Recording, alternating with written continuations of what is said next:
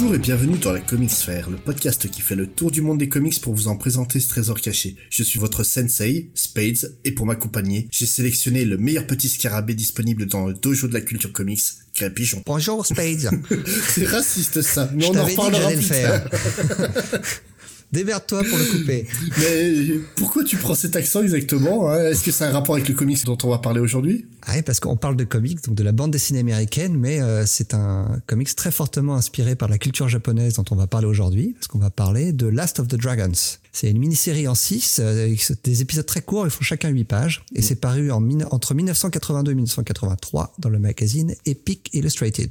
Et la série est l'œuvre de Carl Potts avec l'aide de Dennis O'Neill le scénario. Hmm, Et c'est quoi l'histoire en gros de The Last of the Dragons? Alors ça se situe au Japon euh, durant le 19e siècle et l'histoire suit un groupe de moines euh, pas très gentils hein, qui appartiennent à une espèce de secte qui entraîne des dragons avec comme projet de les emmener en Amérique afin d'y commettre des crimes. Normal. Ah oui, oui, oui, très normal. Et un ninja américain qui va être accompagné d'un vieux samouraï. Ils vont tenter de s'interposer à ce plan. Mais pour moi, ce qui fait vraiment de ce comics un événement en soi, c'est pas tant l'histoire, qui, qui est sympa, hein, mais c'est surtout la caractérisation du Japon du 19e siècle et la représentation des dragons, typiquement japonaise. Et à l'époque, ça sortait vraiment des canons habituels parce qu'on était habitué à une caractérisation occidentale des dragons. Et ça, c'est on le doit à Karl Potts. Oui, justement, tu parles d'un ninja américain, on devrait plutôt dire nippo-américain, parce que de mémoire, il est Ah, il, métis. est, il est métis, c'est vrai. Et ça a peut-être une influence sur euh, Karl Potts, euh, ce métissage. Oui, alors on va revenir sur les origines de Karl Potts. Il est né en 52 en Californie, c'est là où il a grandi, mais c'est à New York qu'il va effectuer ses études et il va recevoir là-bas une licence en écriture créative et en édition à l'Empire State College. C'est pas une très grande université à New York, mais bon, voilà. Il a eu son degré. Et lui, il était aspirant auteur et dessinateur, et comme beaucoup de gens qui veulent devenir dessinateur ou auteur, il va commencer sa carrière en écrivant des fanzines. J'ai l'impression qu'on dit ça à chaque fois dès qu'on parle d'un auteur, et c'est vrai qu'à cette époque-là, en tout cas, c'est comme ça qu'on était repéré. hein. Mais dis-toi que nous, c'est plus ou moins un, un fanzine audio qu'on fait, donc on va peut-être être repéré par Marvel hein, au bout d'un moment C'est pas faux. Bon, je sais pas si j'ai des bonnes histoires à raconter. En 75, il va mettre un pied dans le monde du comics en dessinant tout simplement des décors pour un épisode de, alors attention, c'est assez drôle, de Richard Dragon, Kung Fu Fighter. Il est prédestiné avec les trucs asiatiques, lui. C'est ça. Alors, il est, scénarisé par Dennis On, on va revenir sur le monsieur. Et c'est dessiné par Jim Starlin. Donc ça va. hein. Il a, il, il a commencé par faire des décors, mais il avait une équipe un petit peu all-star autour de lui. Et c'est là qu'il va s'installer définitivement à New York pour rejoindre le studio euh, Continuity.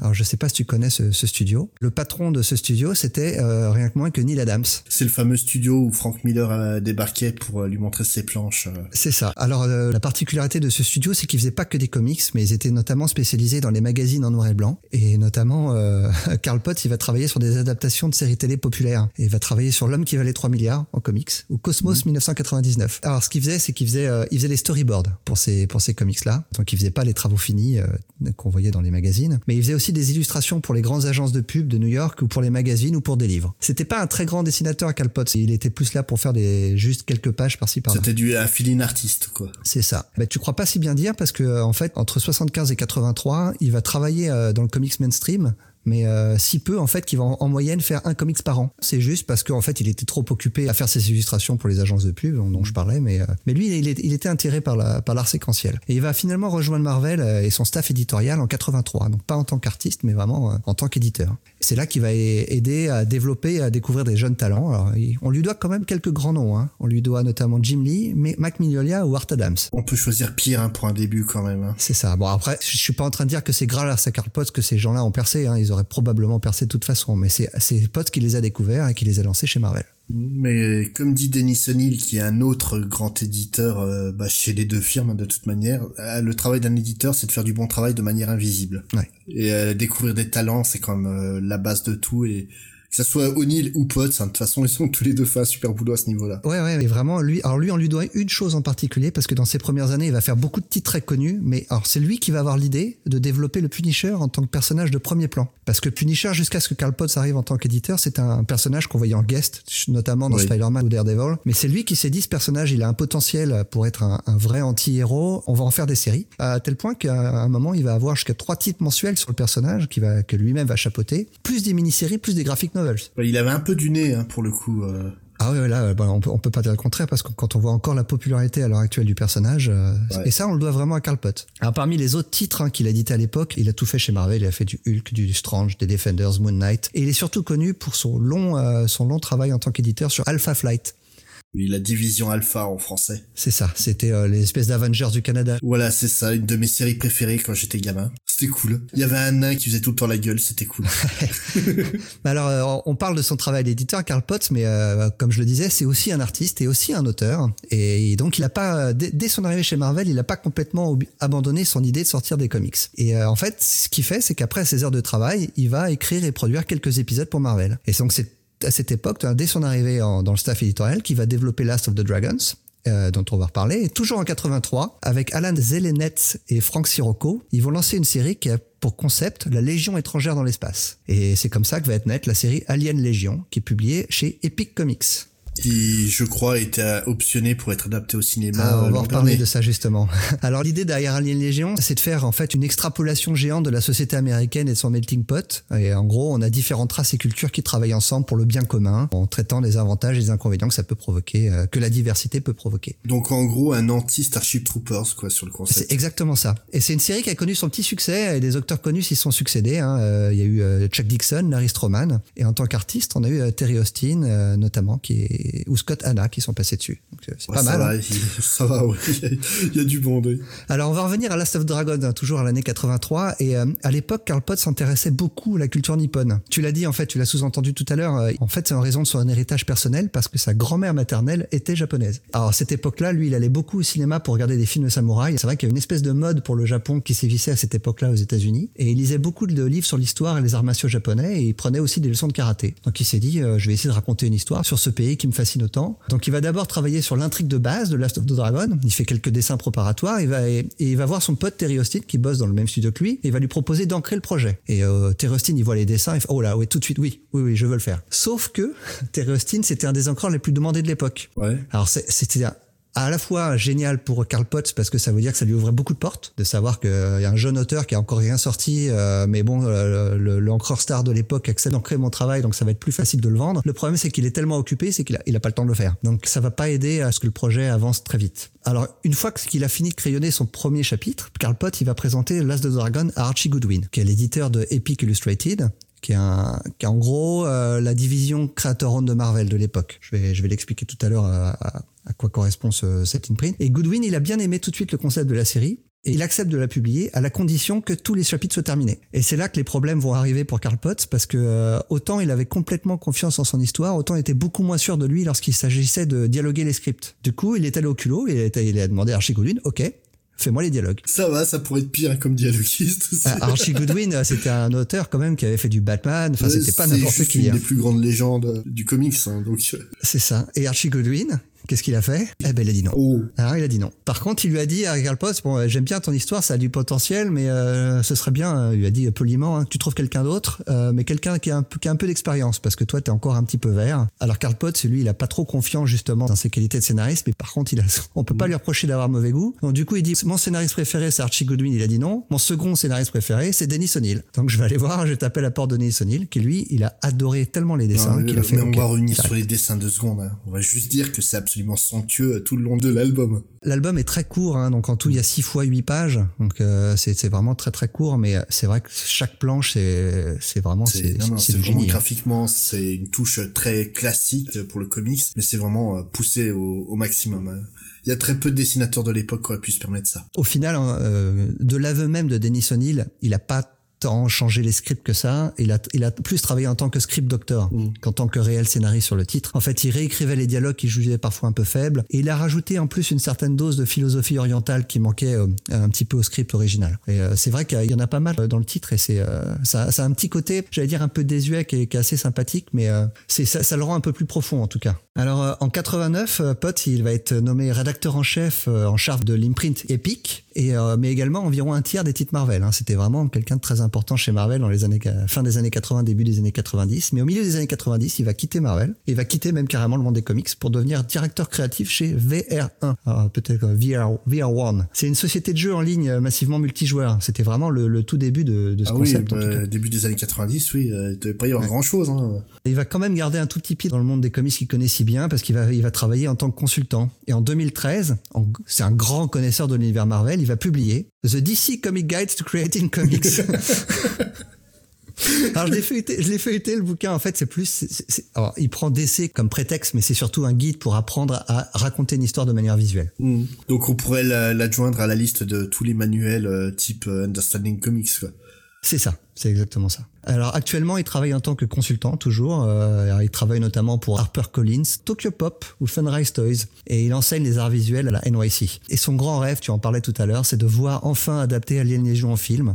Et les droits ont été achetés par Jerry Bruckheimer, mais ça fait déjà quelques années maintenant. Ah, euh, non, il me semble que Sony a racheté les droits l'an euh, dernier. Ah bah tu vois, tu as plus d'informations que moi. J'ai vu ça pas, j'ai vu ça passer, mais après, encore une fois, ça va tomber dans le L development. En tout cas, Alien Legion existe toujours. Hein, le, le, le comics existe toujours. Il est édité par Titan Comics en ce moment. Par les Anglais? Ouais, c'est ça. Ok. C'est bon à savoir, ça peut être intéressant de le traiter un jour. Mais donc, on parlait beaucoup de Denis O'Neill, on en a déjà beaucoup parlé, je vais peut-être un peu développer sur lui pour euh, maintenant. Ah ouais, là on va parler d'un de mes auteurs fétiches. Oui, non, bah, je crois que de toute manière, quand t'aimes les comics, t'es obligé d'aimer Denis O'Neill. Ouais. Donc il est né le 3 mai 1939, ce qui lui fait 78 ans, à Saint-Louis, dans le Missouri. Il est le fils d'un épicier catholique qui avait l'habitude, lors des dimanches après-midi, de l'emmener avec lui euh, à l'épicerie familiale pour qu'il file coup de main. Bon bah Denis, lui, il en profitait surtout pour prendre deux trois comics, se foutre dans un coin ah, C'est une manière comme une autre d'aborder le sujet. Hein. Et euh, en fait, ça va le, faire s'intéresser beaucoup bah, au style narratif et il va justement étudier pour obtenir un master en littérature anglaise, écriture créative et philosophie avant de, devine faire quoi? Aucune idée. Qu'est-ce que tu peux faire avec ce genre de diplôme?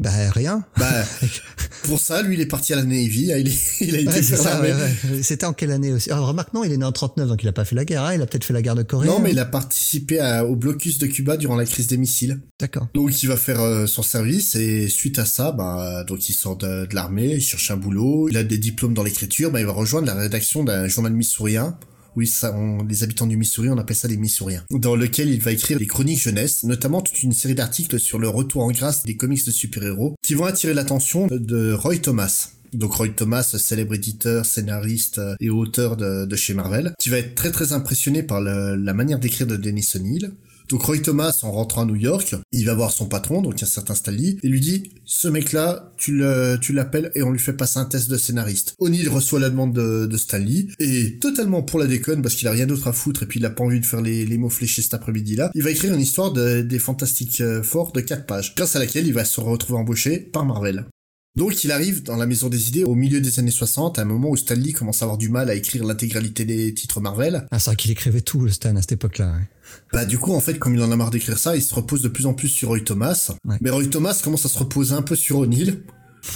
À tel point qu'au bout d'un moment, bah, Stanley va regarder O'Neill et puis il va lui dire, bon, bah, je me casse en vacances, Daredevil 18, j'ai écrit que 7 pages, faut que tu fasses le reste. Et donc, bah, il se retrouve à, comme ça, vraiment faire un, quasiment un numéro complet de Daredevil 18, juste pour remplacer euh, Stanley, qui lui a accordé sa pleine confiance. C'est, il va continuer à bosser pour Marvel en tant qu'auteur, euh, mais à côté de ça, il va intégrer l'écurie de Charlton Comics, parce que les contrats avec Marvel se font rares. Et il va continuer de, de, faire quand même quelques titres chez eux, notamment, en fait, il va faire le X-Men 65, où euh, il va faire revenir sur le devant de la scène le professeur Xavier, qui avait plus ou moins disparu. Hein. Il va collaborer pour ça avec un auteur qui va devenir indissociable de sa carrière. Je te laisse euh, deviner qui. Neil Adams. Euh, bien sûr. Et euh, le truc, c'est que tout en continuant d'écrire un ou deux titres pour Marvel, bah il continue de bosser aussi pour Charlton, qui est à l'époque dirigé par un certain Dick Giordano, qui est donc aussi une légende des éditeurs, hein, qui va devenir éditeur en chef de DC Comics. Et tous les freelances qu'il avait avec lui chez Charlton, vous venez avec moi. Bah Neil se retrouve comme ça, du coup, chez DC. Il va bosser avec Neil Adams, qu'il a rencontré donc sur les X-Men, pour travailler sur euh, bah, son travail le plus célèbre. Bon non, c'est tout nul ça. Voilà. Ah, Green Lantern, Green Arrow, non, c'est assez nul, faut pas lire ça. ouais, faut, faut déjà écouter notre numéro sur Longbow Hunter et après aller lire. Voilà. Alors ça, c'est un, un, monument du comics, c'est un, des, un des runs les plus, les plus importants de l'histoire du comics. Et surtout, en fait, ce, ce, run est assez emblématique de la qualité de son travail et de l'influence qu'il va apporter au médium en tant qu'auteur comme éditeur. Il a toujours le désir d'apporter du réalisme et de la profondeur dans les personnages euh, sur lesquels il travaille. C'est notamment euh, lui qui va ramener le côté sombre de Batman. Ouais.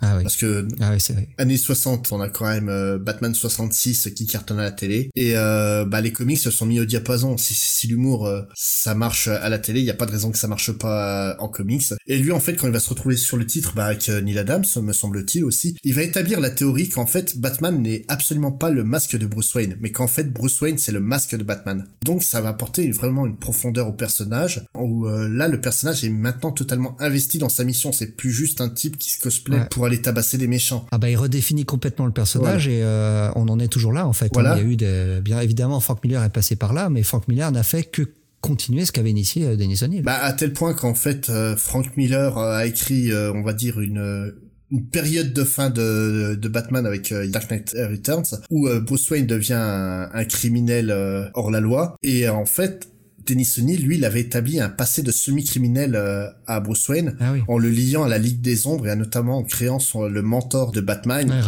Tout à fait. Donc euh, on peut réellement faire des parallèles entre son travail et celui de Frank Miller. Il va non plus pas hésiter à utiliser des héros noirs et à les créer pour l'occasion. Notamment, il va, il va créer le personnage de John Stewart euh, dans Green Lantern. Ah, je savais pas que ça venait de lui, ça. Si, si, c'est lui et O'Neill qui ont créé le personnage spécifiquement pour Green Arrow, Green Lantern. Et euh, dans Iron Man, en fait, il va utiliser un personnage totalement secondaire Tim Rhodes, qui est juste le contact de Iron Man avec le, gouvernement, et va en faire le remplaçant de Tony Stark quand il ne sera plus capable d'assumer son rôle de Iron Man. Et surtout, en fait, lui, son truc, c'est surtout de parler de problèmes réels. C'est bien beau de parler d'histoires de personnes avec des pouvoirs, mais il y a des problèmes réels qui méritent d'être traités, surtout quand on s'adresse à des adolescents. C'est peut-être une bonne manière de les prévenir de ce qui se passe. Donc, notamment, bah, la fameuse histoire de la drogue euh, dans Green Arrow, Green Lantern. Avec Speedy. Eh oui, dans Iron Man, dont il va reprendre le scénario, alors que quelques années avant, on avait donc euh, Tony Stark qui avait vaincu son alcoolisme, lui, il va le faire replonger dans l'alcoolisme. Et pour bien montrer qu'en fait, l'alcoolisme, c'est une vraie maladie, c'est pas, tu ne peux pas gagner contre l'alcoolisme. Une fois que tu as été alcoolique, tu le restes, point. C'est le fait d'utiliser des personnages noirs, ça va lui permettre, en fait, de parler de la difficulté d'être noir en Amérique, malgré le fait que ouh c'est le pays de la liberté puis ça s'est vachement amélioré depuis la ségrégation bah en fait non. Lui montre qu'il y a toujours des gros problèmes durant les années 80 en tant qu'éditeur, il va surtout bah, contribuer à structurer l'univers de, Batman de manière cohérente. Il va être responsable notamment de, la décision de la mort de Jason Todd. Ah, c'est à lui qu'on C'était Jim Starlin au, scénario d'ailleurs, si je me souviens bien. Oui, et, c'est lui l'éditeur en chef qui a dit, bah écoute, on fait l'histoire du téléphone et puis euh, ça sera les lecteurs qui vont choisir. Les lecteurs qui vont décider, ouais, du, Et ça s'est joué à très peu de votes, hein, si je me souviens bien. C'est vrai, oui, ça, ça, ça, a été vraiment très limite, mais bon, malheureusement Jason Todd est mort, ou plutôt heureusement parce qu'il est revenu euh, à la vie en personnage beaucoup plus intéressant que ce qu'il était à l'époque.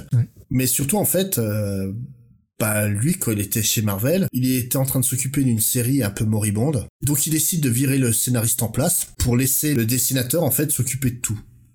Donc la série, c'est un titre qui s'appelle Daredevil. Eh oui, Frank Miller. Ouais. Je te voyais venir en fait. il a dégagé Mackenzie euh, pour mettre Frank Miller à la place. Et non seulement il a mis Frank Miller à la place en tant que scénariste, mais aussi il lui a dit quand Frank Miller lui disait ah j'aurais j'aimerais bien faire ça comme style de dessin, mais euh, ça colle pas avec le style qu'on fait habituellement. Lui il disait t'inquiète, tu sens qu'il faut le faire comme ça, tu fais comme ça. Et en fait, ouais, Dennis O'Neill est responsable de la révolution que va être euh, Frank Miller dans les comics, quoi. C'est comme il, comme je le disais plus haut, en fait, pour lui, le boulot d'un éditeur, c'est d'être là en soutien des auteurs, mais de manière totalement invisible. Et quand tu te penches sur le travail euh, qu'il a fait, tu te rends compte à quel point euh, bah, on lui doit beaucoup de choses aujourd'hui. D'ailleurs, aujourd'hui, euh, on lui doit beaucoup de choses encore. Bah, il reste énormément impliqué dans le social, notamment. Et surtout, en fait, il a créé la Hero Initiative. Donc, pour expliquer à nos auditeurs, la Hero Initiative, c'est une association qui apporte une aide financière aux auteurs et artistes de comic book âgés et dans le besoin. Tout simplement, ils organisent plusieurs événements. Sur leur site, on peut acheter des artbooks dont tous les bénéfices vont dans une caisse pour aider tous les auteurs qui ont du mal à s'en sortir financièrement maintenant. Ah, notamment les auteurs qui ont des accidents euh, ou qui sont, qui sont touchés par la maladie. Euh, bah, on est aux États-Unis, donc la couverture sociale, elle n'est pas toujours au top, on va dire. Et euh, c'est grâce à ce, à ce fonds que beaucoup d'auteurs ont pu remonter la voilà. pente. Et, puis il faut se dire aussi que tous les auteurs et tous les dessinateurs ne sont ni des Jim Lee ni, des Brian Michael ah, Bendis. Donc euh, ils ont besoin de ça. D'ailleurs, on mettra le lien du site euh, dans le billet, puis euh, vous irez jeter un oeil. Et s'il y a deux trois trucs qui vous plaît au niveau des artbooks, n'hésitez pas quoi. C'est pour une bonne œuvre et ça vaut le coup d'œil, franchement. Tu nous parlais de Epic, euh, Denis O'Neill, lui, il a pas travaillé dessus, mais c'est quoi exactement Epic? Alors Epic, c'était une anthologie de comics, on a beaucoup parlé des anthologies déjà, euh, qui sortait au format magazine et euh, entre 1980 et 1986, et c'était un, un magazine qui était détenu par Marvel. Mm. alors ça a duré 34 numéros, mais alors ce qu'on a un petit peu tendance à oublier, c'est que dans les années 70, Marvel, en fait, on a publié beaucoup des magazines. Oui.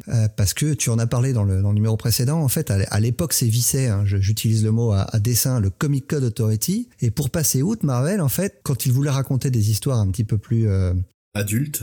Un, petit peu plus musclé, j'allais dire. Ouais, voilà, adultes, euh, bah, ils sortaient leurs histoires dans des magazines parce que les magazines n'avaient pas besoin du saut du code pour être publiés. Alors, ils avaient une, toute une série de lignes de magazines qui étaient principalement publiées en noir et blanc pour des raisons de coût, et on retrouvait des titres d'horreur, d'heroic fantasy, de sorcellerie, de science-fiction, tout ce qu'on veut. L'idée, hein, c'était vraiment pour eux de concurrencer Warren, qui, dominait le marché, euh, la tête et les épaules, avec ses trois titres hein, de l'époque, les, trois titres phares, Eerie, Creepy, puis, euh, puis Vampire est là. Mais bon, Marvel, ils avaient un peu plus d'argent que Warren, donc leur idée, c'était d'inonder le marché pour se l'approprier. Marvel a un petit peu toujours fait ça d'ailleurs. Donc on avait, comme tu disais, un format beaucoup plus adulte que dans les comics. Par contre, c'était euh, à, tel point que c'était pas rare de trouver du blasphème, qui est assez léger, hein, mais, mais tout de même, la nudité partielle, et puis euh, par contre beaucoup plus souvent une, une violence assez graphique. Alors les, les, les, magazines n'avaient pas sur leur couverture le, le nom de Marvel, mais sortaient sous le nom Magazine Management. Par contre, tous les artistes et auteurs de Marvel de l'époque étaient appelés à contribuer pour ces magazines. Mais pas seulement les artistes et les auteurs, on avait aussi les personnages des comics Marvel qui faisaient des apparitions dans les magazines. En plus de ces fameux titres d'horreur, on a eu d'autres types de magazines qui ont, connu quand même une grande gloire. On peut citer Savage Sword of Conan, qui a duré très longtemps. Hein. Oui, oui. Euh, The Deadly Hands of Kung Fu, on revient toujours au titre un petit peu à inspiration asiatique. J'en parlerai un peu plus tout à l'heure d'ailleurs. Et euh, il y avait aussi un magazine Planet of the Apes euh, qui surfait sur le succès de tous les films Planète des singes. Et du coup, un petit coucou à notre copain Dr Zaius. Hein, allez écouter son podcast dédié à la planète des singes. Il n'est pas impossible que l'un d'entre nous y fasse une apparition un jour. Oh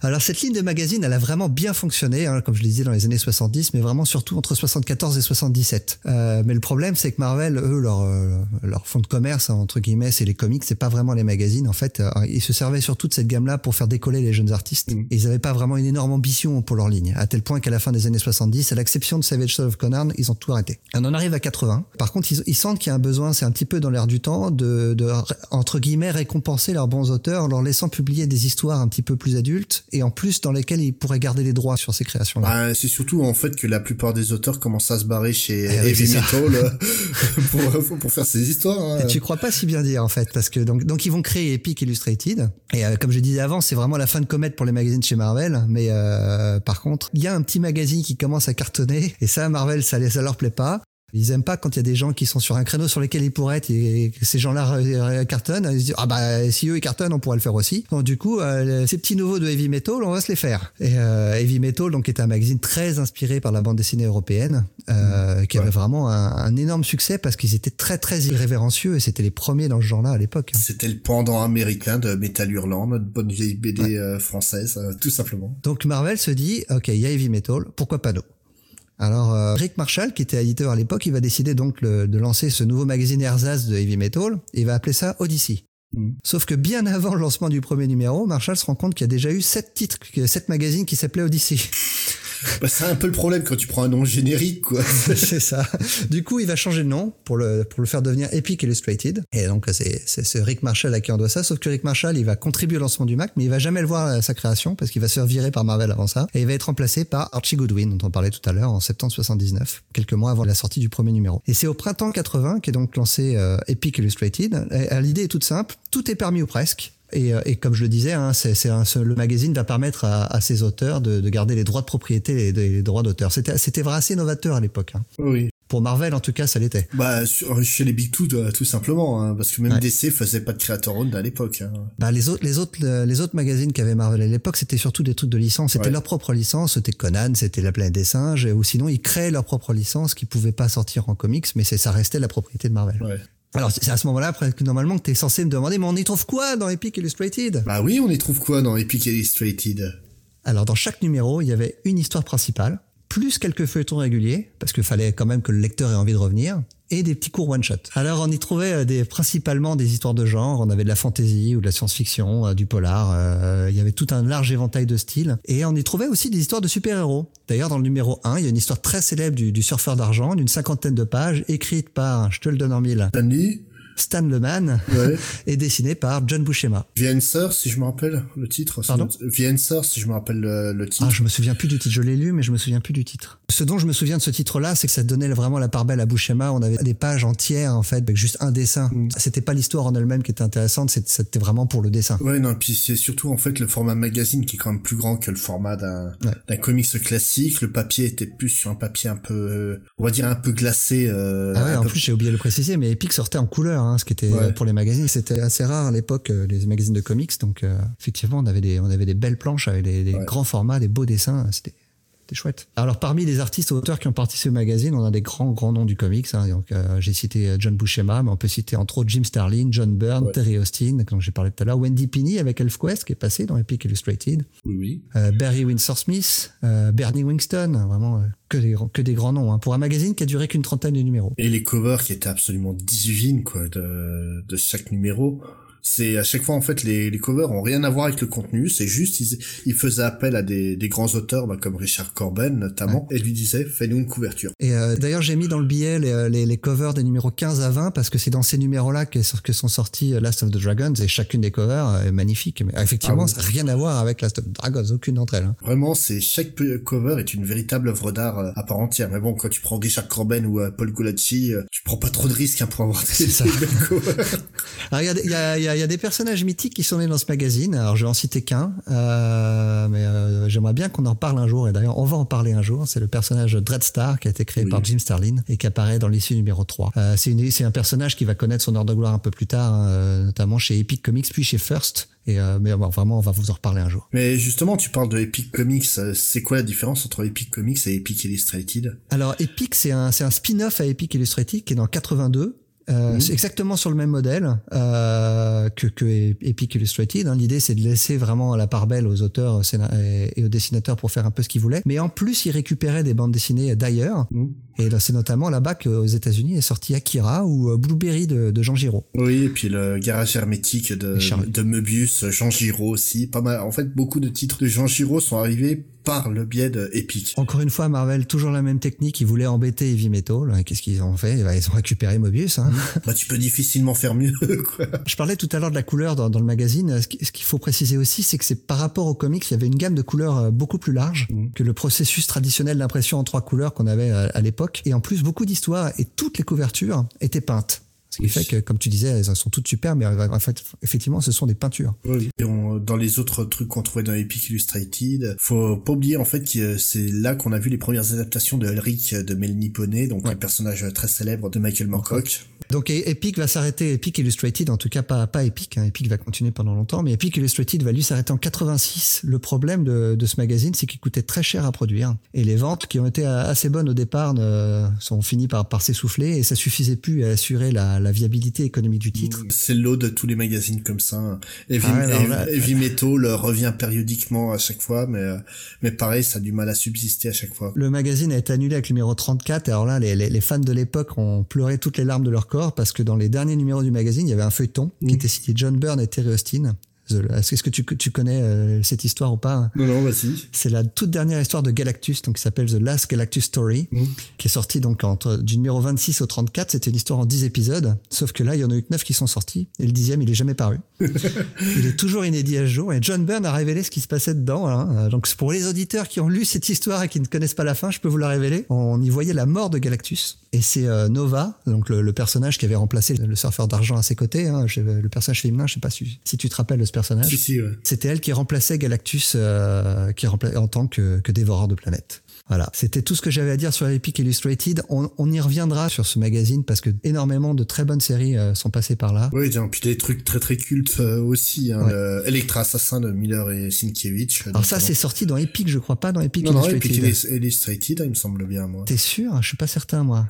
Il me semble que c'est chez Pico. Ah, oui, on, en reparlera en, temps voulu. Tu me parlais de Pulse, mais euh, principalement là, ce comics, il parle d'Asie. Alors, euh, est-ce que l'Asie était déjà représentée avant dans les comics et dans les Pulps d'ailleurs? En fait, dans la culture américaine, euh, à l'époque où, sont nés les, les pulps, bah, être asiatique, c'était une mauvaise chose. Hein tu vivais vraiment pas bien. Euh, parce que c'était une période où les gens étaient persuadés que les Asiatiques allaient prendre le contrôle du monde et qu'ils seraient une, une menace pour tous les Blancs, qui provoquait un grand remplacement de la population blanche. C'est bizarre, j'ai l'impression d'avoir des entendu.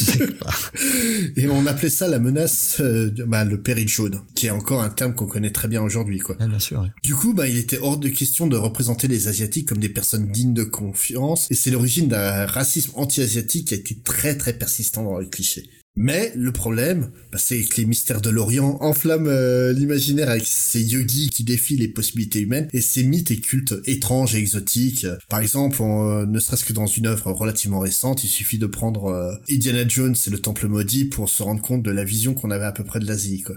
Ouais. Du coup, ben dur de pas s'inspirer de tous ces mythes et ces possibilités bizarres pour divertir euh, les masses. Et c'est donc dès 1916 qu'on va apparaître un des personnages euh, asiatiques les plus célèbres de la pop culture, le malfaisant Dr. Fu Manchu. Ah oui. Donc c'est le véritable cliché du méchant génie du mal chinois sadique avec ses moustaches et son costume euh, très très folklore euh, assez chelou. C'est ce personnage-là va inspirer plein d'autres personnages du même style, dont on peut citer ne serait-ce que bah, Ming de Mongo, donc l'ennemi de Flash Gordon, dont rien que le nom en fait est une invitation à penser ouh regardez c'est un méchant chinois. Mais comme je le disais plus haut, dans la culture asiatique, il y a plein de trucs qui fascinent euh, aussi. Donc autant les récupérer pour divertir les foules. Et c'est ainsi qu'on va se retrouver euh, très vite avec un tout un panel de personnages blancs mais venus d'Asie. Donc on peut citer bah, par exemple euh, The Shadow qui a appris les secrets des arts martiaux et des techniques bizarres dans la ville cachée de Shambhala dans l'Himalaya, le fantôme du Bengal qui fait régner la justice blanche dans les jungles du Bengal, Mandrake le magicien qui a étudié au collège de magie caché au cœur de l'Himalaya, le Green Lama qui lui a étudié le bouddhisme au Tibet et à Oxford et à Harvard et à la Sorbonne. Il a un cursus un peu bizarre, le mec. c'est très drôle à dire, hein, le Green Lama d'ailleurs. Et en fait, les héros asiatiques à l'époque, donc on parle des années 30, ça n'existait pas.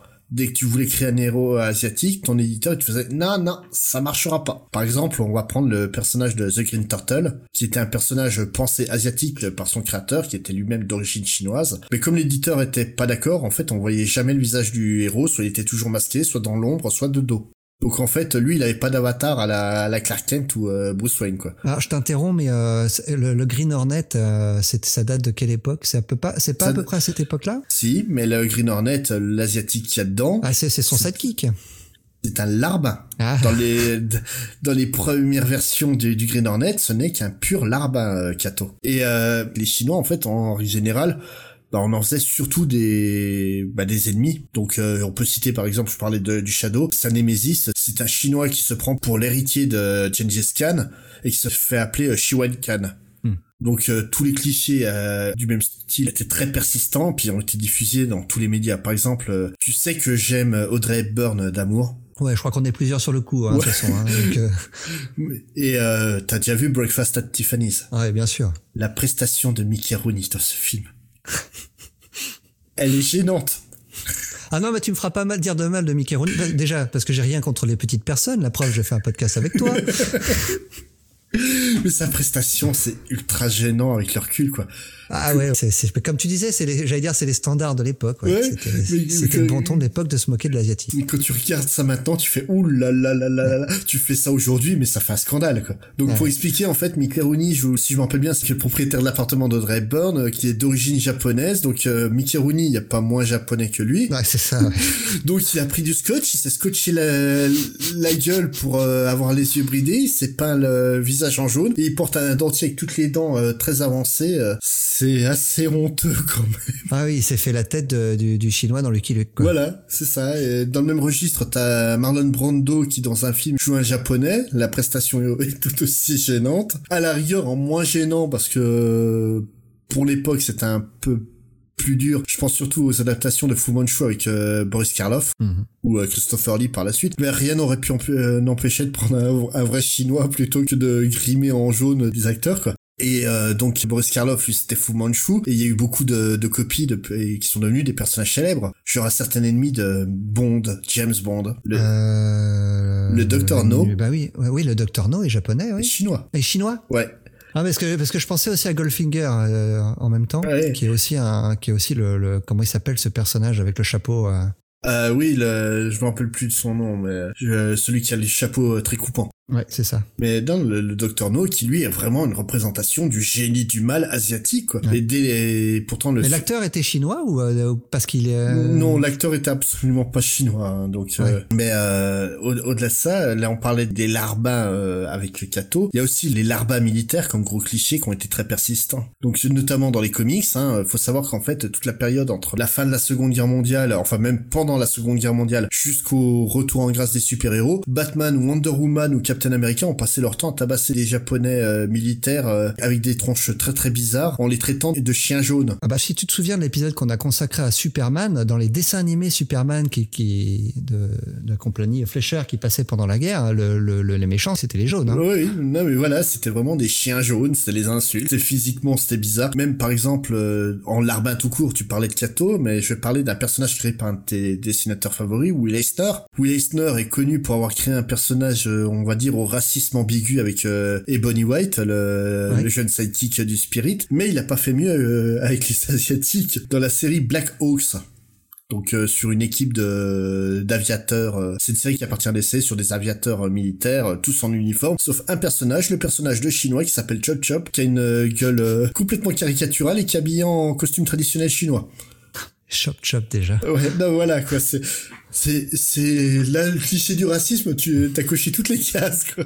Un des autres clichés, en fait, bah là, on va passer euh, du côté des femmes. Il y a deux représentations possibles des femmes euh, asiatiques dans les dans la culture pop. D'abord, ce qu'on appelle les Dragon Lady, donc en hommage au personnage éponyme de Terry and the Pirate de Milton Caniff. Mm-hmm. Donc les Dragon Lady, c'est des prédatrices sexuelles fatales. C'est en fait la, la femme fatale asiatique, quoi.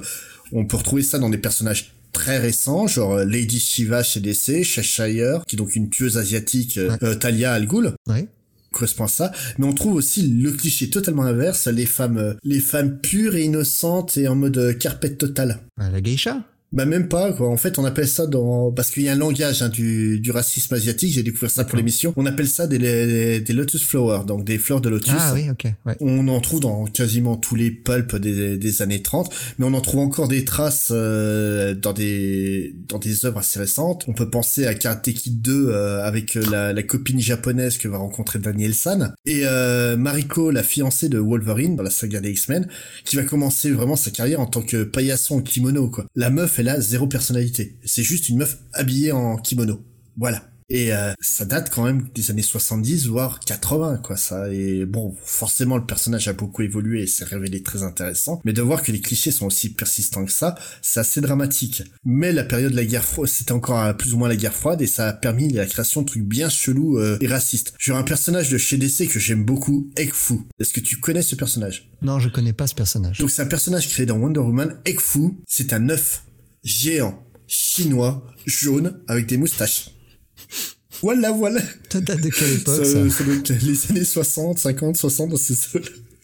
Le personnage, on l'aperçoit dans la série 52, notamment. Où il fait partie du conseil de génie du mal réuni. Euh, dans, dans une des trappes. On peut aussi citer, euh, bah, on, va, on tape sur DC avec Ekfu, mais on va taper aussi sur la concurrence, hein, euh, Marvel, avec euh, Fin Fang Foom, qui est donc un dragon chinois euh, extraterrestre, bah, qui de temps en temps provoque des problèmes quand on le réveille. Et surtout, en fait, c'est, il a une technologie extraterrestre qui consiste en des anneaux qui donnent des pouvoirs particuliers. Et si je te dis anneau Marvel, tu penses forcément à un personnage, et chinois bien sûr. Ah, le mandarin? Et oui, voilà, en fait, le mandarin qui est totalement, bah un Fu Manchu-like. Euh, ils sont pas foulés avec le, avec le mandarin pour le coup. Voilà. Ah oh non, franchement, ils ont été très feignants. Mais le pire, c'est qu'en fait, quand ils ont créé le mandarin, Marvel possédait la licence Fu Manchu. Et euh, parce qu'en fait, ils aiment bien cette, cette idée-là, même avant que ça s'appelait Marvel, hein, quand ça s'appelait encore euh, Atlas, ils avaient fait une, initiative quand même pour essayer de changer un peu la donne, pour essayer d'éviter de faire que des méchants asiatiques. Donc ils avaient créé une série qui s'appelait Yellow Claw sur un super vilain Fu Manchuesque qui s'appelle la Griffe Jaune, qui voit ses plans se faire contrecarrer par un espion d'origine chinoise du nom de Jimmy Woo. Ou dans, dans la même période, donc c'est milieu des années 60, chez DC, parce que qui t'a donné un peu de, de bonnes choses chez Marvel, autant faire pareil chez DC. Hein. Ils vont créer donc le personnage du euh, nippo-américain Karate Kid. Donc rien à voir avec les films. Hein. Karate Kid, là, c'est un super-héros du futur euh, qui appartient à la Légion des super-héros. C'est le fils d'un maître du crime japonais et d'un agent secret américain et élevé par le plus grand maître en arts martiaux de la galaxie. Mais ça reste quand même un, personnage nippo-américain, quoi. D'accord. Et justement, tu nous parlais de Kato, mais Kato, il a été réhabilité et il devient autre chose qu'un larbin pour devenir un véritable atout euh, pour le Green Hornet et notamment bah, grâce à la série télé. Ouais, il était, il était interprété par rien de moins que bah, la plus grande pop culture euh, au niveau des arts martiaux de tous les temps, hein, un petit bonhomme qui s'appelait Bruce Lee. Ouais, c'est ça, qui a débuté donc à la télévision. Euh. Aux États-Unis, en tout euh, cas. ouais, ouais, qui, qui jouait donc le rôle de Kato, qui à, la base devait continuer de n'être que bah, l'arbin pour le, le Green Hornet, mais le problème c'est que quand t'es l'un des plus grands artistes martiaux, quand on te demande d'aller, euh, il y a une scène notamment dans le film euh, Dragon, la légende de Bruce Lee, je sais pas si tu te Ah oui, rappelles. bien sûr, ouais, je l'ai vu, euh, ce film, oui. où justement le réalisateur lui dit bon bah écoute tu rentres par la porte tu descends les escaliers tu viens libérer le Green Hornet et tu le laisses faire après pour euh, combattre les méchants donc euh, Bruce Lee arrive ouvre la porte euh, fait un bond par dessus tous les escaliers d'un seul coup arrive et pète la chaise en deux pour libérer le le, le Green Hornet voilà Là, clairement, il a posé les, il a posé ses conditions. On arrête de faire, de, de faire les débiles. Hein. Euh, Bruce Lee, après ça, va avoir la, la carrière euh, énorme euh, qu'on lui connaît, notamment en Chine, et surtout avec bah, Opération Dragon, qui va vraiment l'ériger en, en, En star en mondiale. méga star. Ouais, ouais, voilà. En fait, il va avoir une influence sur le monde en général, mais également un, un léger impact sur le monde des comics. Je dis bien léger, et c'est même pas ironique. Parce qu'en fait, la renommée de Bruce Lee a amené le monde à s'intéresser au cinéma asiatique, et ce même cinéma a inspiré les auteurs de comics pour créer des personnages qui tous sont loin d'être des succès commerciaux, mais qui ont tous un statut culte. Dans les copies pures et dures de Lee et du cinéma chinois de la Shaw Brothers, par exemple, on peut citer trois exemples parlants. Tout d'abord, en 72, Marvel sort un titre basé sur la licence Fu Manchu, mais plutôt que de baser leur histoire sur les actes du criminel, bah, ils se sont inspirés de leur, de leur propre travail sur Yellow Claw et vont raconter les aventures de l'antagoniste de Fu Manchu. Le fils de, de Fu Manchu lui-même qui décide de combattre son père, c'est Shang-Chi, Ouais. maître du Kung Fu, donc dans, dans la série Master of Kung Fu. Son côté, DC bah, va répliquer en 74 avec la série Richard Dragon Kung Fu Je Fighter. parlais tout à l'heure. Voilà. Qui raconte l'histoire d'un jeune américain qui vit de petits vols à, à Tokyo, qui se fait choper à voler une statue dans un dojo et du coup, bah, le maître, pour le punir, il va lui apprendre les arts martiaux. Ouais, ça te rappelle un peu le début de Bloodsport, euh, je pense? Ah, je ne connais pas. Jean-Claude Van Damme, je ne connais pas. Et donc, euh, ce Richard Dragon, il va devenir le plus grand pratiquant d'arts martiaux au monde. Et notoirement, il va être le sensei d'à peu près tout ce qui touche de près ou de loin aux arts martiaux euh, Chez DC, ouais. chez DC.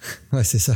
à commencer par Batman. Problème, c'est que tous ses partenaires, euh, le peu de partenaires qu'il va avoir, ils vont tous se tourner vers le crime après. Donc euh, Lady Shiva dont on parlait tout à l'heure, ou Bronze Tiger qui était carrément euh, son partenaire dès l'enfance euh, dans le que dojo. Tom King a utilisé récemment, d'ailleurs, Bronze Tiger. Ou Bronze Tiger qui lui-même est le sensei de Cassandra Kane, qui est donc une ex-Batgirl qui Ouais. est fille de, de David Kane, l'autre sensei de Batman. Donc euh, Ah, les comics, c'est du soap. ça hein. Faut suivre. hein. Voilà. Bon, depuis Richard Dragon, il a pris sa retraite dans une ville cachée dans l'Himalaya et, et, euh, la dernière fois que je l'ai vu, il entraînait René Montoya pour qu'elle devienne The Question. Donc la même année, Marvel nous sort Iron Fist, donc l'histoire d'un jeune américain qui apprend les arts martiaux dans une ville cachée de l'Himalaya avant de revenir à la J'ai civilisation. l'impression que tu refais les mêmes pitchs que, de- que ceux qu'il y avait dans les années 40. Non, mais j'ai- au-delà de ça, il y a un petit problème, c'est qu'avec toutes ces villes cachées en Himalaya, en fait, c'est le pays le plus peuplé du monde, mais tu les trouves pas, les gens, quoi. Et là, tu parles que l'univers Marvel est DC, parce que chez Valiant, il y a exactement la même chose.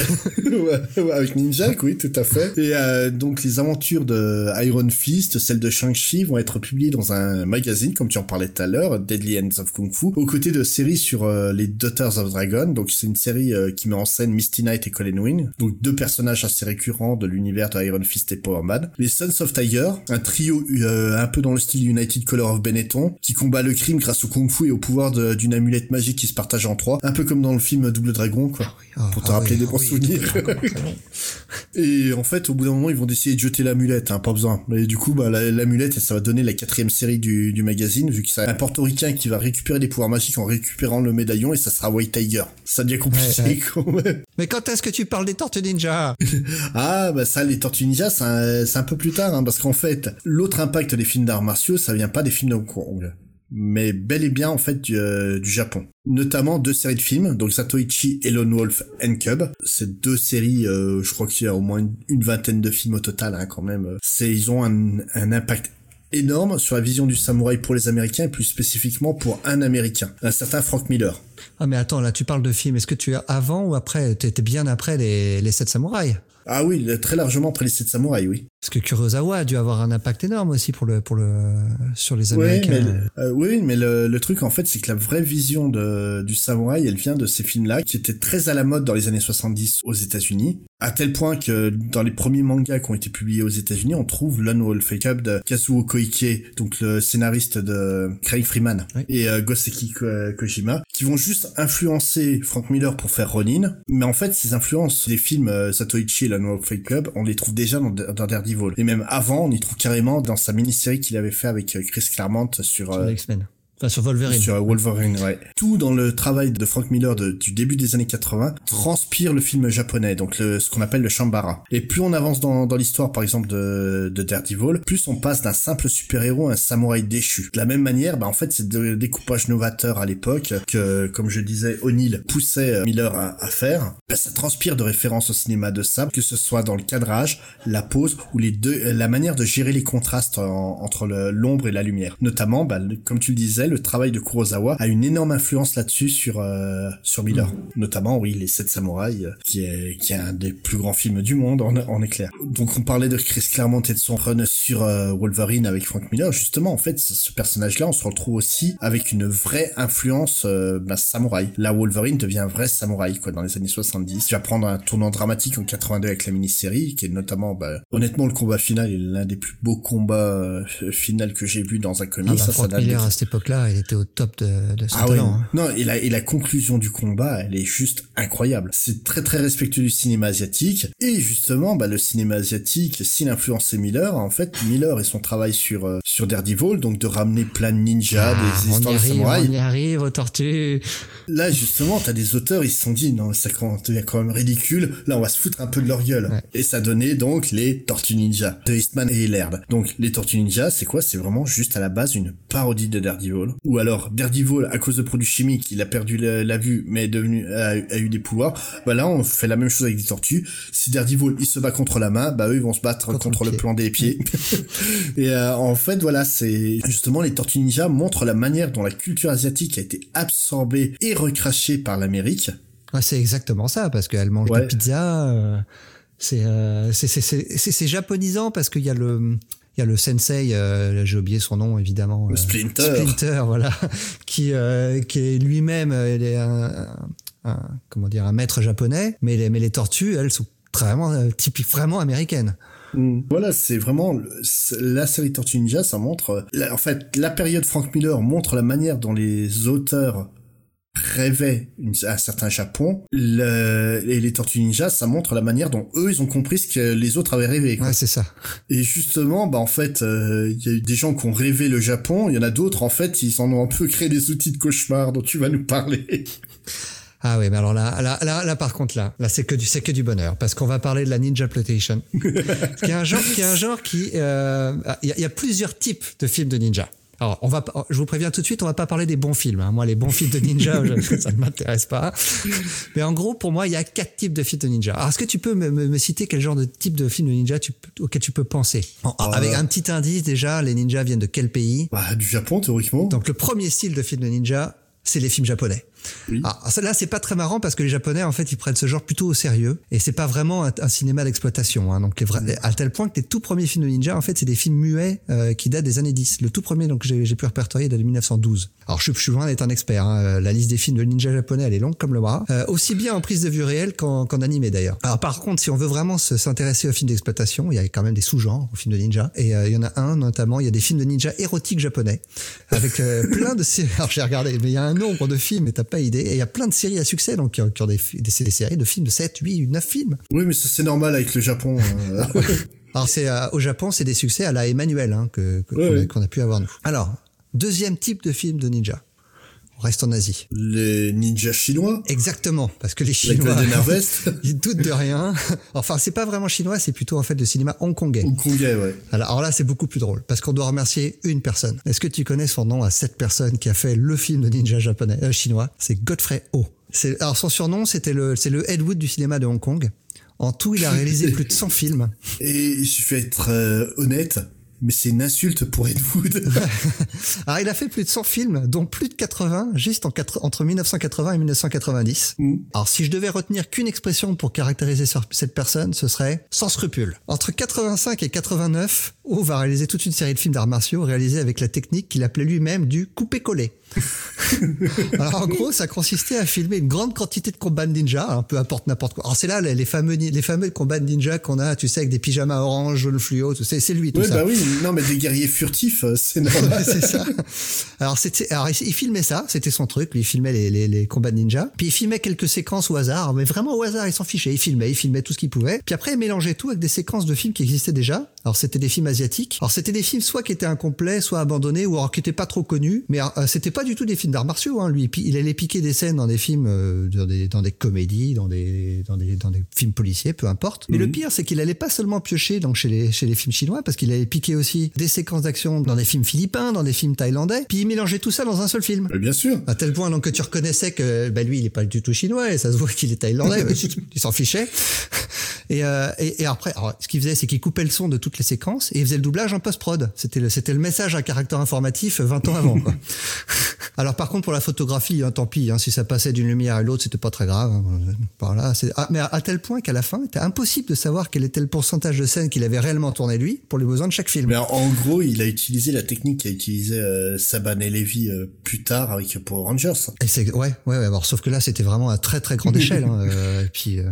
alors, il s'arrêtait pas là, hein, parce que même le marketing, il faisait du, du coupé-collé sur le mar- marketing, parce que euh, pour les, les, titres des films, il prenait, alors, il prenait Ninja à chaque fois, mm. puis le mélangeait à un titre de film existant, souvent un film américain. Terminator Ninja. Il y a Terminator Ninja. Alors, mon préféré, euh, il y, a Ninja Force, mais mon préféré, ça reste Full Metal Ninja. il faut que je vois celui-là. Euh, non, moi, j'aimerais bien voir un truc qui s'appelle Autant n'emporte les ninjas, quoi. Ouais, ça doit exister. Il a dû le faire. Alors, pour les musiques, il s'embêtait pas non plus, parce qu'il piquait, il piquait tout. Donc, il a piqué la musique de Star Wars, de Star Trek, de Miami Vice. Il piquait du Pink Floyd, du Vangelis, Tangerine Dream. Oh, ça, ça marche bien, je vais le mettre. Mais c'est pas lui aussi qui a inventé le film deux en un? Si, en fait, il y a plusieurs noms pour qualifier ses films. Alors vraiment, lui, ce que lui qualifie ses films, c'est le, le coupé-collé. Mmh. Mais le deux en un, c'est lui aussi. Ouais. Alors, à tel point qu'on n'est pas tellement sûr du nombre exact de films qu'il a réalisé, parce que des fois, il avait un peu honte de ce qu'il faisait, donc il prenait un pseudo. Et puis, il arrive à avoir honte. Ah ouais, enfin, lui, il de rien. Alors, bon, c'est fini pour le cinéma chinois. Troisième type de film de, de film de ninja auquel tu peux penser. On a fait le Japon, on a fait, on a fait la Chine. Ah oui, la Canon. Bah oui. Parce que là, on, on a parlé du, du, Margoulin numéro un, mais bon, il y, y, a les deux suivants, là, les, les, deux de la Canon. Alors eux, ils ont une fibre artistique un, un poil plus développée. Alors, euh, en gros, pour faire vite, la Canon, c'était une maison de production qui était dirigée par deux gars. C'est deux cinglés de, de, de, deux vrais cinglés de cinéma pour le oui, coup, hein, Mena Ngolam et Yoram Globus. Et ils se sont spécialisés dans les, dans les années 80 dans les films d'action de série B. Euh, il y a beaucoup de stars hein, qu'on connaît toujours aujourd'hui qui leur doivent leur carrière, Chuck comme Norris. Chuck Norris ou, ou Jean-Claude. Voilà. Et d'ailleurs, je vous incite à aller écouter les, les, podcasts de nos copains euh, VHS et Canapé qui ont fait un numéro spécial sur la Canon, oui. qui est absolument phénoménal. Et sur un numéro spécial sur Jean-Claude aussi. Hein. Aussi sur Jean-Claude. ouais. Bon, de toute façon, ils vont sûrement en faire un sur le Chuck Norris un jour ou l'autre. C'est pas déjà fait? Euh, Je crois pas. Je sais pas. S'ils en ont fait un, je l'ai pas, je l'ai pas entendu alors. Mm. Alors la Canon, il, pour le coup, on va leur devoir, on va leur devoir une vraie Ninja Mania aux États-Unis. Et ce, grâce à trois films qui vont constituer ce qu'ils ont, ce qu'ils vont appeler eux-mêmes la trilogie des ninjas. Alors, Enter the Ninja, Revenge of the Ninja et Ninja 3. Alors, le tout premier film, il est réalisé par, par Golan lui-même. Et euh, ils se disent bon, on va on va faire une histoire de ninja, mais ce serait bien qu'on ait une star. Donc on va demander à Chuck Norris, qui est notre star locale, de, de jouer dedans. Chuck Norris, il fait ouais, moi je veux bien jouer ninja, mais vous me mettez pas un main sur la tête. C'est un peu gênant pour jouer un ninja. Ouais, t'es vachement moins furtif avec ta moustache et ta barbe. du coup, euh, et du coup, bah, ils vont prendre un autre acteur à moustache, euh, qui était le deuxième sur la liste. Ils vont prendre Franco Nero. Mmh. qui est un peu moins connu que Chuck Norris maintenant, mais qui à l'époque avait eu son petit succès, notamment était connu pour avoir joué euh, Django hein, dans le de, de Corbucci dans le, les westerns des, des western spaghetti. Alors Franco Nero, tu le connais pour avoir joué le méchant dans un film très connu. Est-ce que tu, tu, tu te rappelles de, dans, dans quel film tu l'as vu? Ah euh, non. C'était le méchant dans Die Hard 2. Oh oui. C'était lui qu'on devait libérer. Oui, oui. Le, le, le, colonel ou général euh, sud-américain ouais. quelconque. Bah, Franco Nero, pour le coup, c'est un bon choix. Moi, je trouve ça, je trouve ça un acteur vraiment intéressant. Un peu comme Terence Hill, c'est pas un très bon acteur, mais il a un très beau regard. Ouais. Donc il a, il a un vrai charisme. Euh, le problème de Franco Nero, qui joue à Ninja, c'est que Franco Nero, il sait pas se battre. Et donc Franco Nero, quand on voit toutes ces scènes dans le film, ah, ce film il est fabuleux, faut absolument le voir. On lui met un nunchaku dans les mains, ça se voit que c'est la première fois de sa vie qu'il a un nunchaku dans les mains. donc en fait, il fait, eh ben, il fait ce que toi tu ferais avec un nunchaku, tu n'importe quoi. le bras tendu puis tu fais tourner.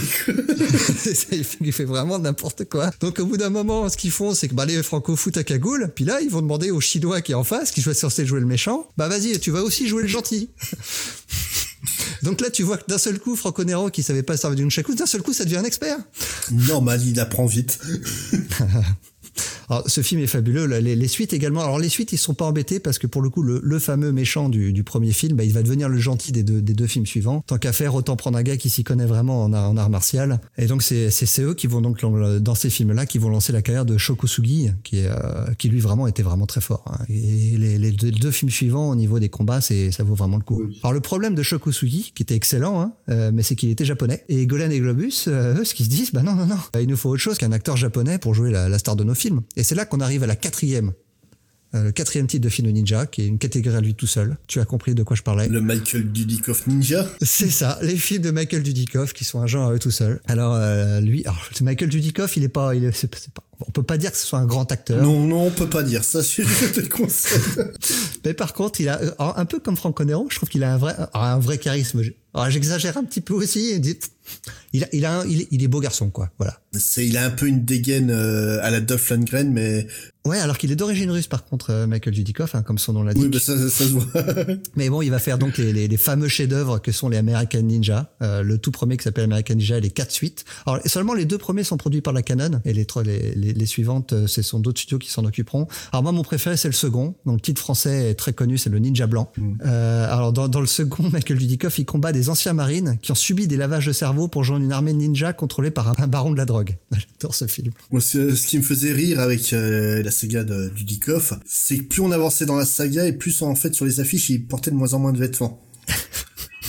sur la première affiche tu le vois en tenue ninja complète, sur la deuxième tu le vois sans le masque et sur le troisième tu le vois torse nu. Mais, mais alors, ce, qui est, ce, qui est, fou hein, par contre c'est qu'on pense à la canon, on pense à film tout pourri mais alors, les, les, les, meilleurs, les meilleurs euh, du Dikoff, c'est ceux que, qui ont été produits par la Canon. Hein, les, les, oui. alors, alors j'allais dire le, le, 3, le 4 et le 5, mais en fait le 5 il joue pas dedans, il fait que le 3 et le 4 parce que après le 4 il en avait marre de jouer les ninjas du Dikoff. Il a dit à son agent tu vas me trouver des rôles sérieux. Bon il a rien fait d'autre après. Hein. Euh, sa, sa, carrière s'est terminée avec ses rôles de ninja blanc, mais bon. Hein. T'es un peu tagué hein. Quoi. Bah, c'est ça. Donc, du coup il a viré son agent pour que pour qu'un autre agent lui trouve des rôles sérieux. Bon il aurait mieux fait de garder son premier agent et il continuerait à faire des, des films de ninja aujourd'hui. Hein. Mais bon. Ah oui. Alors je vais juste conclure en vous disant que euh, au-delà de, nos copains de VHS et Canapé, euh, si vous êtes intéressé par les films d'exploitation de, Ninja, allez consulter le site euh, référence à la matière. Je veux bien sûr parler de Nanarland. Ah oui, oui, et puis d'aller écouter leur tout nouveau podcast. En plus, ils viennent de sortir un épisode qui est dédié aux ninjas. Alors, le, leur peu... podcast, moi, je le trouve sur les ninjas, je le trouve vraiment sympa, mais ils font pas vraiment un, un listing des, des, films de ninja. Ils font, ils, ils, picorent un petit peu dans le genre en, en parlant de, de, quelques films en particulier. Mais c'est toujours intéressant à écouter. Mais comme tu dis, le, leur site est une, bah, eux, c'est des vrais experts, véritable hein, bible. Pas comme nous, hein. Voilà c'est c'est mérite mais c'est marrant en fait cette ninja exploitation elle a eu un impact aussi sur les comics en fait si tu prends les personnages par, par exemple dans G.I. Joe de Snake Eyes et Shadow ah, oui, oui. Ils sont plus proches de la vision du ninja de la canon que de ah bah, que de la vision de Frank Miller clairement. Là tu sens bien du Dudikoff dedans ah, mais, mais, mais, pour le coup c'est vrai que le, le, le, film de ninja en tout cas aux, aux États-Unis il a toujours été pris un peu la rigolade hein. c'est bah, disons quand tu vois les films tu peux pas le prendre au sérieux quoi. Comme tu disais là les films de Godfrey ah, ouais, ou, ou, alors il, il, allait embaucher des acteurs américains pour jouer les scènes de comédie. Richard Harrison dans les films de Godfrey voilà, il a été embauché pour jouer dans 4 ou 5 films il s'est retrouvé dans 60 films. À tel point que le fisc lui est tombé dessus le pauvre Harrison ouais mais trêve de vanne, hein, on va parler un peu des parutions VO de la Parce Last que bon, on vous parlait de Last of the Dragon, hein, qui pour le coup est un super comics. Hein. ouais, il y a des trucs sur les ninjas vachement bien, ça en fait partie. Alors c'est un super comics, mais alors pour le coup, euh, c'est pas évident, c'est pas évident de le lire. Euh, si on veut le lire en VO, en tout cas on peut, parce que euh, récemment, et, et, il est ressorti dans un, dans un volume collecté, sorti par un petit éditeur que je ne connaissais pas, qui s'appelle Dover, ouais. euh, et donc qui a sorti le, alors dans un grand format, dans le format magazine de l'époque d'ailleurs. Oui, ils ont respecté le format de l'époque. Ouais, et on, on, trouve toutes les planches et, et pas mal de, de, bonus sur justement la jeunesse du titre. Il y a pas beaucoup de pages, c'est pas très cher et ça, ça vaut le coup. Et en VF, comment est-ce qu'on fait pour le lire? Eh ben on le lit pas, malheureusement. C'est encore le, typiquement le genre de titre qui mérite un coup d'œil et qui passe totalement sous le radar. Ah, après, je, je sais pas sur quel format ça pourrait sortir en VF, ça. Hein. Ah bah moi, honnêtement, je le vois bien sortir chez, chez un petit éditeur comme Weta, quoi. Ouais. Ce serait typiquement leur, euh, leur style. Mais bon, je pense qu'on en a fini pour euh, ce titre très... Ouais, ouais, on, bah, euh, après, j'allais dire, si vous, si vous, si vous pouvez lire l'anglais, ouais, euh, chopez-le chez Dover, ça ouais. vaut le coup. Parce que c'est même pas besoin qu'on fasse de chiffres de vente, hein, avec les chiffres de magazine. ah ouais, non, mais de toute façon, en plus, enfin, euh, en plus, les années, début des années 80, c'est très difficile à ouais. trouver. Et puis, non, non, ce qu'on sait, c'est que c'est sorti entre le numéro 15 et le numéro 20, et que c'était déjà, ça commençait à devenir difficile pour le magazine à cette époque-là. Donc c'est. Mais c'est même pas sorti dans la version française de Epic Illustrated, quoi. Oui, ah parce qu'il y a une version française du magazine à l'époque. c'est dommage. Mais donc, du coup, bah, on va s'arrêter là. On va se quitter en musique, mais avant, on vous rappelle de nous rejoindre sur nos réseaux sociaux et sur notre site internet. Ouais, Twitter, Facebook et tout ça. Voilà. De nous mettre 5 étoiles sur iTunes. S'il vous plaît, nous laissez un petit message aussi, c'est gentil. Ouais, non, le message, c'est pas grave, on veut les étoiles. c'est les ninjas, hein, c'est les étoiles. voilà, ouais, envoyez-nous nous des étoiles de ninjas. Et euh, donc, pour la, la, musique, on a dessiné un petit groupe de, de chez toi. Bah non, euh, attends, attends, on, comment dire, je t'interromps, parce que là, on fait un titre américain qui parle de la culture, euh, la culture japonaise, donc du coup, on va prendre une chanson norvégienne. Bah oui, normal. Donc, il y a un groupe norvégien qui nous fait du rock sudiste. Ça aurait pu être pire, on aurait pu prendre Diane Ward qui fait du euh, dont le dont le chanteur s'appelle Ninja. Et ils ont un titre qui s'appelle Enter the Ninja. non. Non, non. Non, non, non, donc on va se quitter avec Pristine et leur nouveau, le titre de leur dernier album qui s'appelle tout simplement Ninja. Donc Pristine, c'est un groupe très sympa, on vous conseille de les écouter puis d'acheter leur disque. Allez, ciao Salut